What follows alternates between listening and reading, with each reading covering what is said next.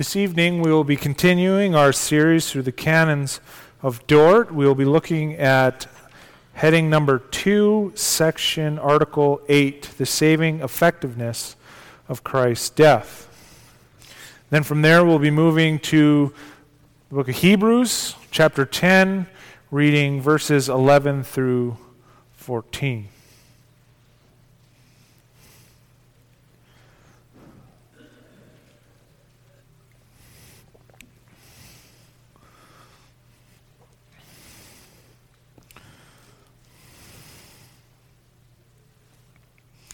So, Article 8, Canons of Dort.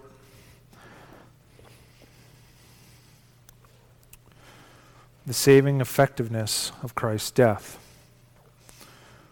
For it was entirely it was the entirely free plan and very gracious will and intention of God the Father that the enlivening and saving effectiveness of his son's costly death should work itself out in all his chosen ones in order that we might grant justif- justifying faith to them only, and thereby lead them without fail to salvation.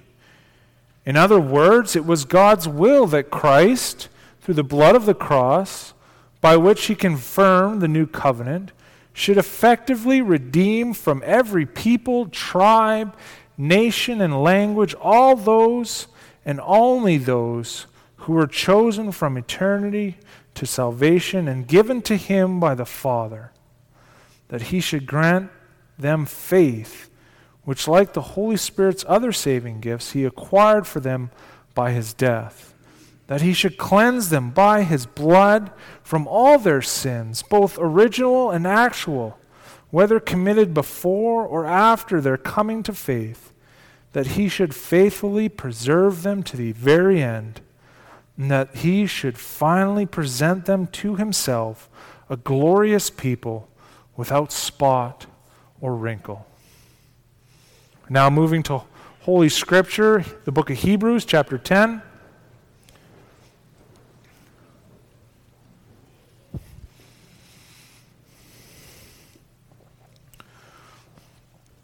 So, Hebrews chapter 10, verse 11 through 14.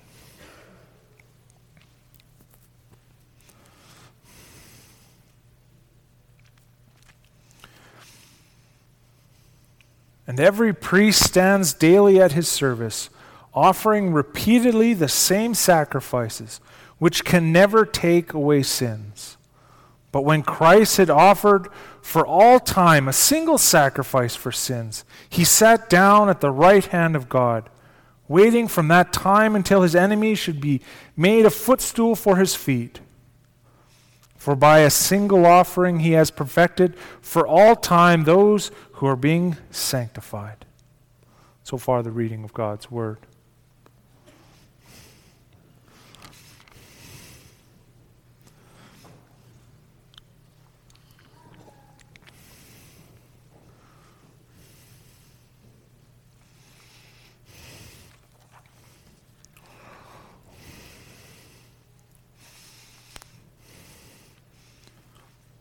Dear congregation of our Lord and Savior Jesus Christ, the question before us this evening from the canon is this Who did Christ's complete and successful work on the cross, who was that for? At the heart of this article of the doctrine is that Christ is the complete Savior, both in earning and giving salvation. Which means that the only thing that we can contribute to our salvation is our sin. So let us unpack what this all means. Our theme this evening, as we examine Scripture, is salvation and the sufficiency of our Savior.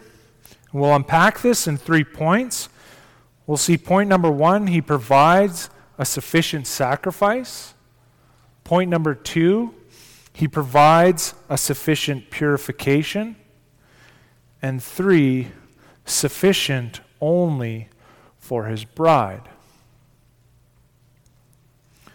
So the author of the Hebrews contrasts two systems of sacrifices the Old Testament system and Christ in his priestly office. Now, what was the function of the Levitical priest? And what was the function of Christ as he exercised his priestly office? The text shows us that every priest under the Old Covenant stands.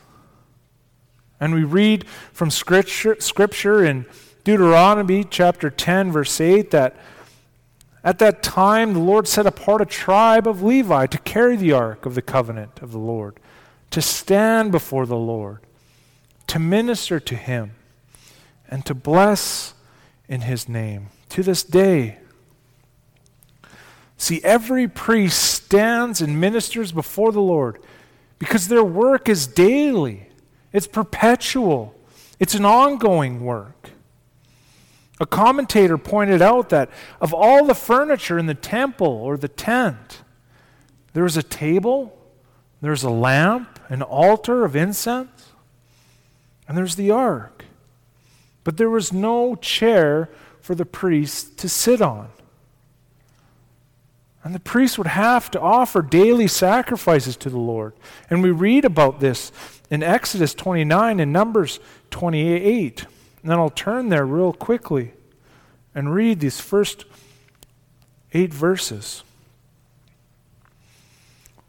This is Numbers 28.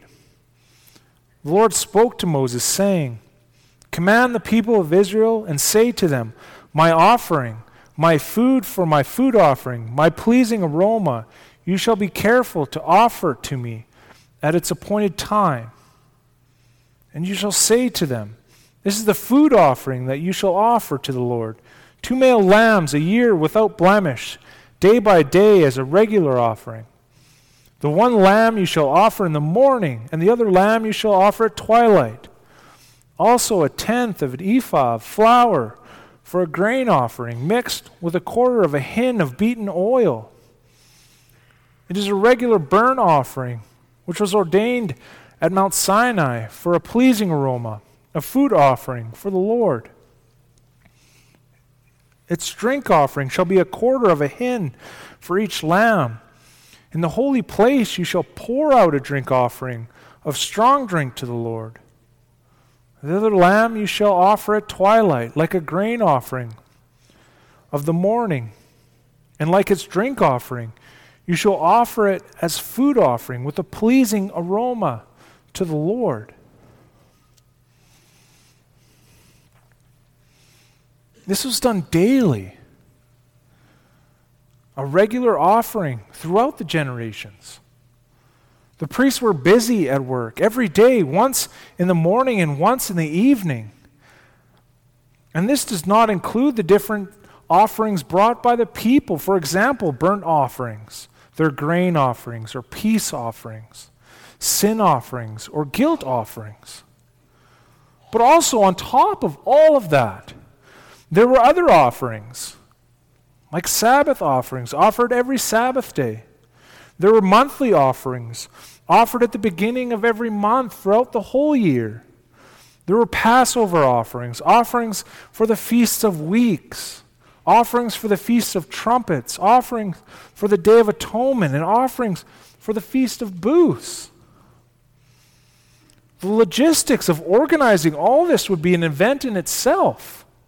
Not to mention the work of the priests having to prepare all these sacrifices.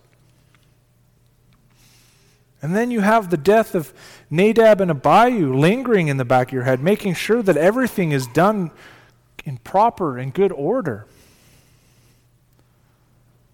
And after all the work the priests put into their task, all the manual labor of preparing the animals, preparing their tools, the offering of the same sacrifices every single day, repeatedly illustrating the futility of their ministry because it does not take away sin. If the same sacrifices are offered every day repeatedly, they're not securing for the people final and definite forgiveness. And if we think about it, how could they? First, Scripture reminds us that the blood of bulls and goats cannot take away sin. And God will not punish any creature for what a human is guilty of. Because God's justice requires that man must pay for his sins.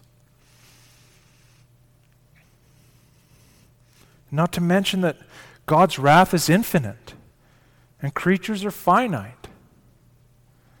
And how can the finite repay the infinite?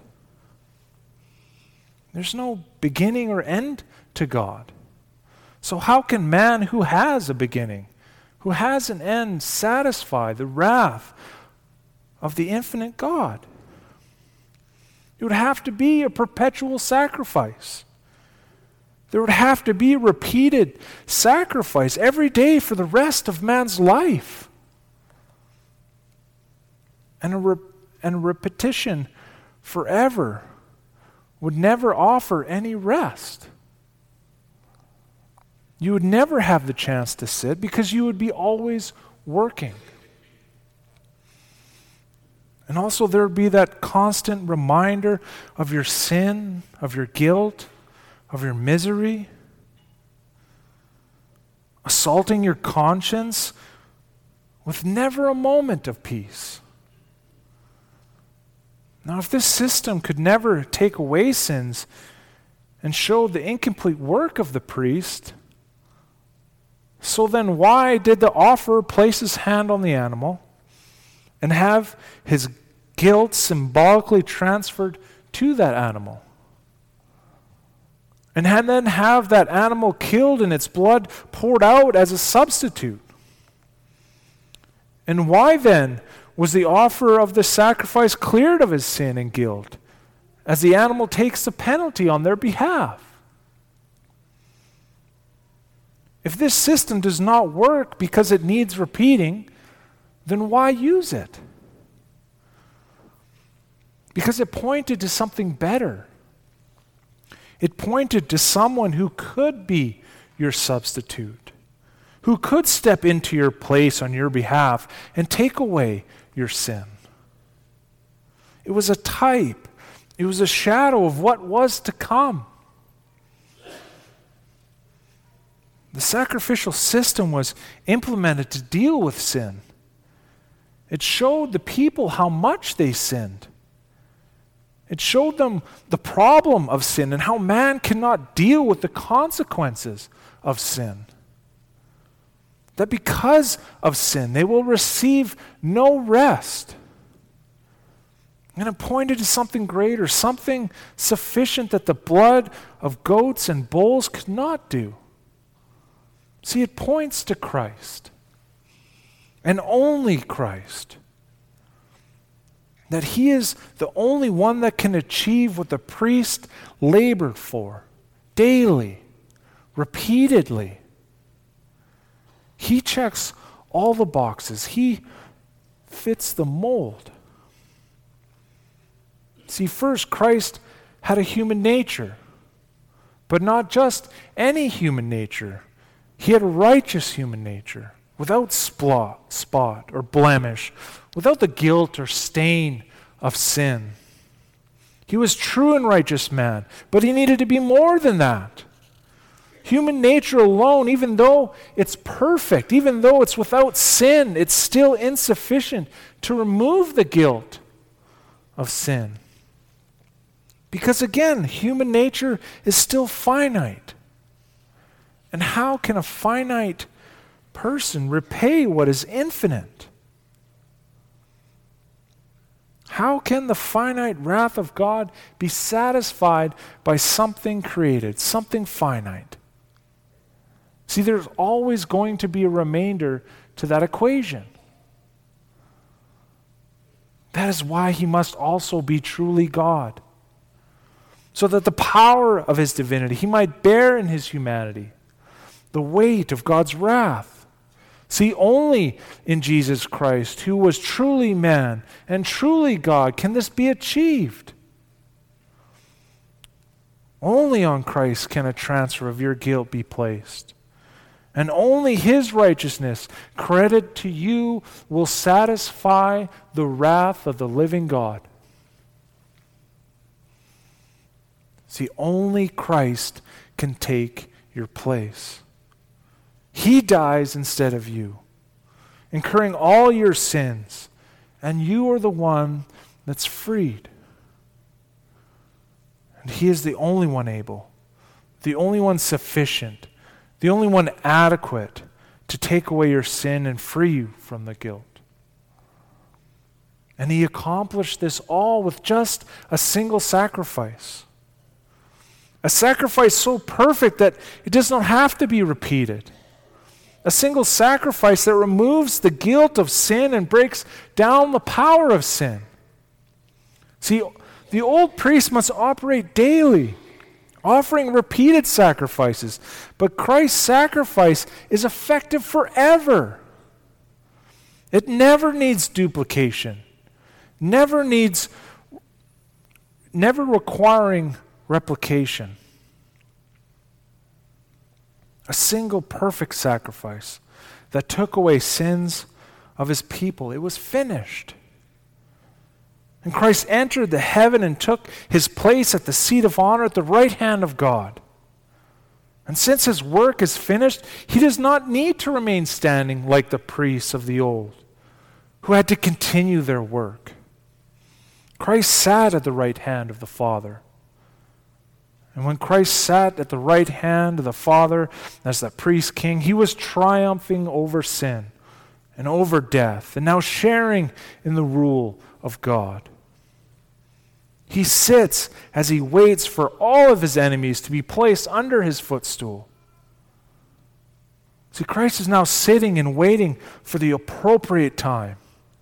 He labored and now he awaits the harvest, the time of the separation from the wheat and from the chaff. All those who oppose him, his authority, his power, his dominion, Christ waits for the Father at the Father's right hand for the final destruction of all his enemies. See, there are only two places for you in this world. You either reign with Jesus as an adopted son or daughter of the living God, or you are under his footstool, his enemy, awaiting the judgment and consequences of your sin. See, only in Christ, there's no other way to climb out from behind and underneath that footstool. There's no other way for you to atone for your sin. Only in Christ is there peace and is there rest. It's only in Him. See, we see the sufficiency of Christ's sacrifice. It has completed what the Old Testament priest could never accomplish. We understand that sin has been atoned for and that we're righteous before God. But have you ever thought how this might practically unfold? How do we receive from Christ sufficient purification? See, every believer in Jesus Christ receives benefits from him. We receive forgiveness of sins, a cleansed conscience, peace with God, assurance of salvation and eternal life, all which we receive by faith. He gives us a justifying faith that leads to salvation. And the benefits start with the removal of the penalty of sin. This means that original sin, that guilt imputed from Adam's first sin, is washed clean from you. When Christ went to the cross for you, when he hung there fully exposed, his sacrifice was greater than the blood of bulls and goats. His blood removed the penalty, the penalty of death that God's justice requires. See, remember, without the shedding of blood, there's no forgiveness of sins. Because the curse of sin is death. Payment is required. So, because of Christ, no longer are you on the outside of the kingdom of God. What was broken and lost in Adam was regained in Christ. The guilt of Adam's sin was atoned for. And the consequences of Adam's sin are removed. But not only Adam's original sin, but all the sins of Christ's bride have been washed clean. That means all your sins before and after you confessed Christ as your Lord and Savior have been atoned for. The sins that were committed before faith in Christ, sins while you were at enmity with Christ, while you hated Him, while you wanted nothing to do with Him, when you mocked Him, when you scoffed at His name, when you loved your sin more than you loved Him. All these sins were placed upon his shoulders of Christ, and he atoned for them all. And not only these, but also the sins after you've come faith in Christ. All the sins that you commit, even though you should know better. All the sins that you commit just after you confess how much you love Him how much you look at him with adoration. All those times you'd rather succumb to temptation. When you'd rather sin than suffer for your Lord. See, when you ask for forgiveness from your Heavenly Father, all those sins are forgiven also. And does this not magnify the loving kindness of your Heavenly Father? That when you first confess faith in Christ, that you're not made aware of all the sins that you've committed against Him. See, God shows such patience with you. Not only with your repeated sins, but also with the sins that you're ignorant of. And as you grow in holiness, you understand the deeper level of your sin. Now imagine if God revealed all your sins to you at once, it would crush you. Yet God is patient with you. Only when you're mature and you learn more about your loving and faithful Savior does He reveal how much you sin against Him.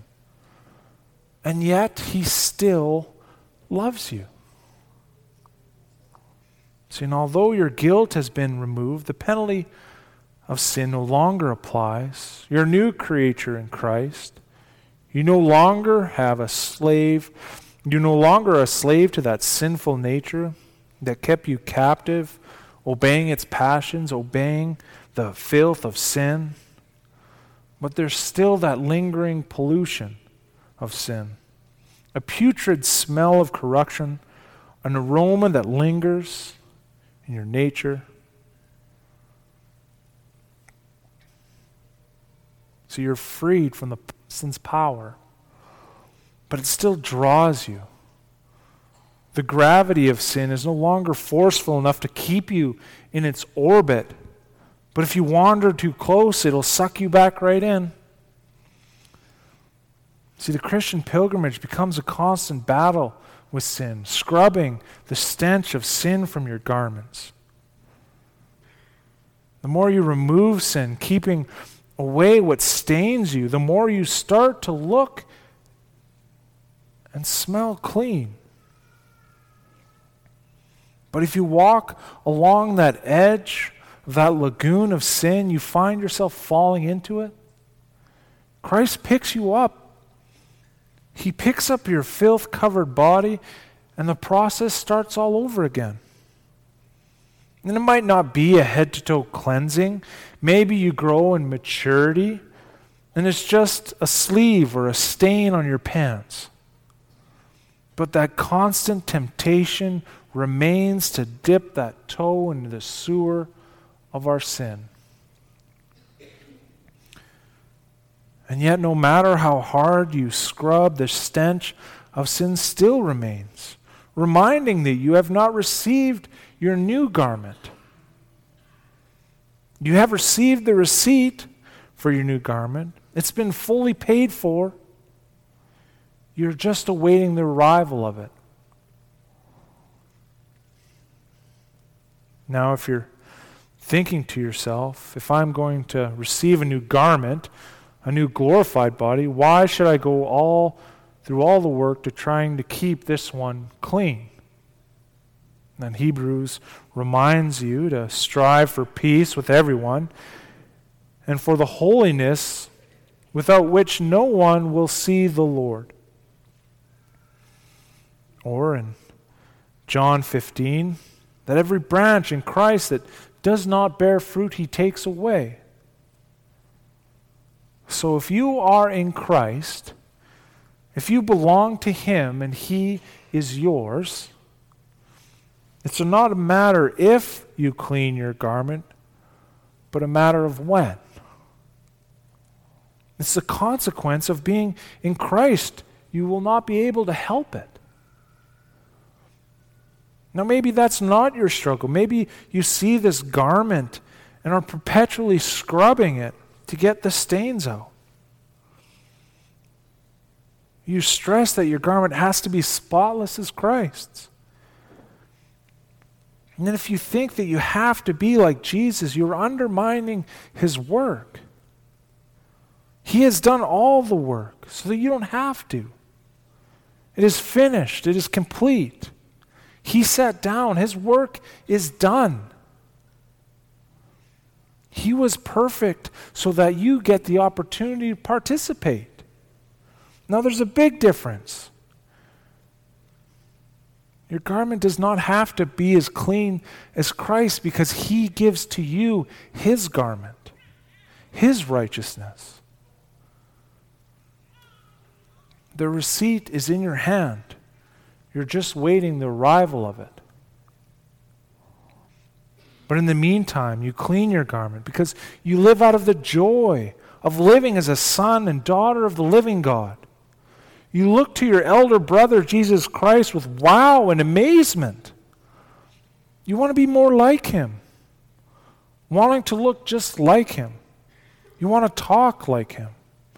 You want to hate the things that he hates and love the things that he loves. Not because you have to, but because you want to. Because he's given to you the privilege to participate with Him. So you wait patiently with the receipt for your new garment, clenched in your hand until you receive that inheritance you wait for. And just like the pattern of Jesus Christ, after your death, the promised resurrection of the body, you receive the payment of that new garment, a new resurrected body. The transaction is complete. Finally, you are freed from that presence of sin, where there's no more worry of a soiled or stained garment. Recept- you receive salvation. No more worry about sinning against your Lord. No more worrying about disobedience or backsliding. You can love and worship Him to the honor and glory that's due to His name.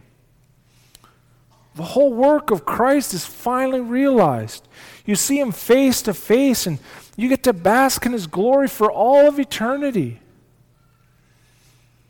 See, Christ's work is accomplished and applied through all of salvation. There is no part of salvation that he is not applying to your life. See, just as we have been saved by grace, we are being saved by grace. It's a glorious work of Christ given to us by faith. An all sufficient, completed work of salvation by our Lord and Savior. See, He's not the only, one, the only the earner of our salvation, but He is also the one who gives it. But who does He give this work to? Is it for everyone? Now, the author of Hebrews speaks to those who are being sanctified. And we've already understood the process that from start to finish, it's a work of Christ. You are freed from the penalty, from the power, from the presence of sin. But who are those that the author is talking about? Now, we know from our survey through the canons that it's the elect.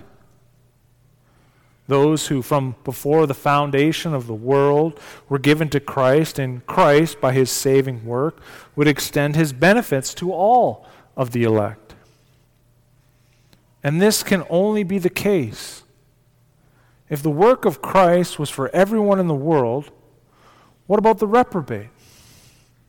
We know that from our study of the canons that there's a group called the reprobate, a group which we know are those who passed over and were left in their sin, in their misery, who rejected Christ, who want nothing to do with him. Now, think with me if Christ died for the whole world and some rejected him, what does that say about the success of the work of Christ? It does not make for a very successful Savior. But also, what about the justice of God? If Christ atoned for the sins of everyone, yet you reject Christ, are you still punished for your sins? See, we know the resting place for the reprobate is hell. So, does that not make God unjust to require what has been already paid for? Is he double dipping and exercising his wrath? See, first, Christ paid the debt. And the second time, you are enduring the wrath of God for all of eternity. That makes God extremely unjust. Therefore, it has to be that Christ and his salvific work extends only to a specific people a people called the elect from every tongue, tribe, and nation, given to Christ before the foundation of the world. And those who are elect are being kept by Christ. He works from the beginning to the end of your salvation, and He cannot fail. Nothing can separate you from His hand. Not tribulation, distress or persecution. There's nothing. Take comfort in that. That from point A to Z, He is the Alpha and the Omega of your salvation. And you are being preserved to the very end, where He will present to Himself a glorious people without spot or wrinkle. The bride of Christ presented to her faithful bridegroom, no longer with the stain and stench of sin, perfect and without blemish, as if they've never sinned nor had been sinners. Perfect and holy. Dear congregation of our Lord and Savior Jesus Christ, there are two types of people in this world those who accept Christ and will reign with him, or those who reject him and will be placed under his footstool. Christ's perfect, all sufficient, completed work accomplished salvation from beginning to end. And he promises to give it to all those who come to him. Salvation is only yours by faith in Jesus Christ. So turn from your sin. Come to Christ. Come to Him and accept Him as your Lord and as your Savior. And remove yourself from under the footstool of Christ. Come to Him and reign with Him as adopted sons and daughters of the living God. Amen. Let us pray.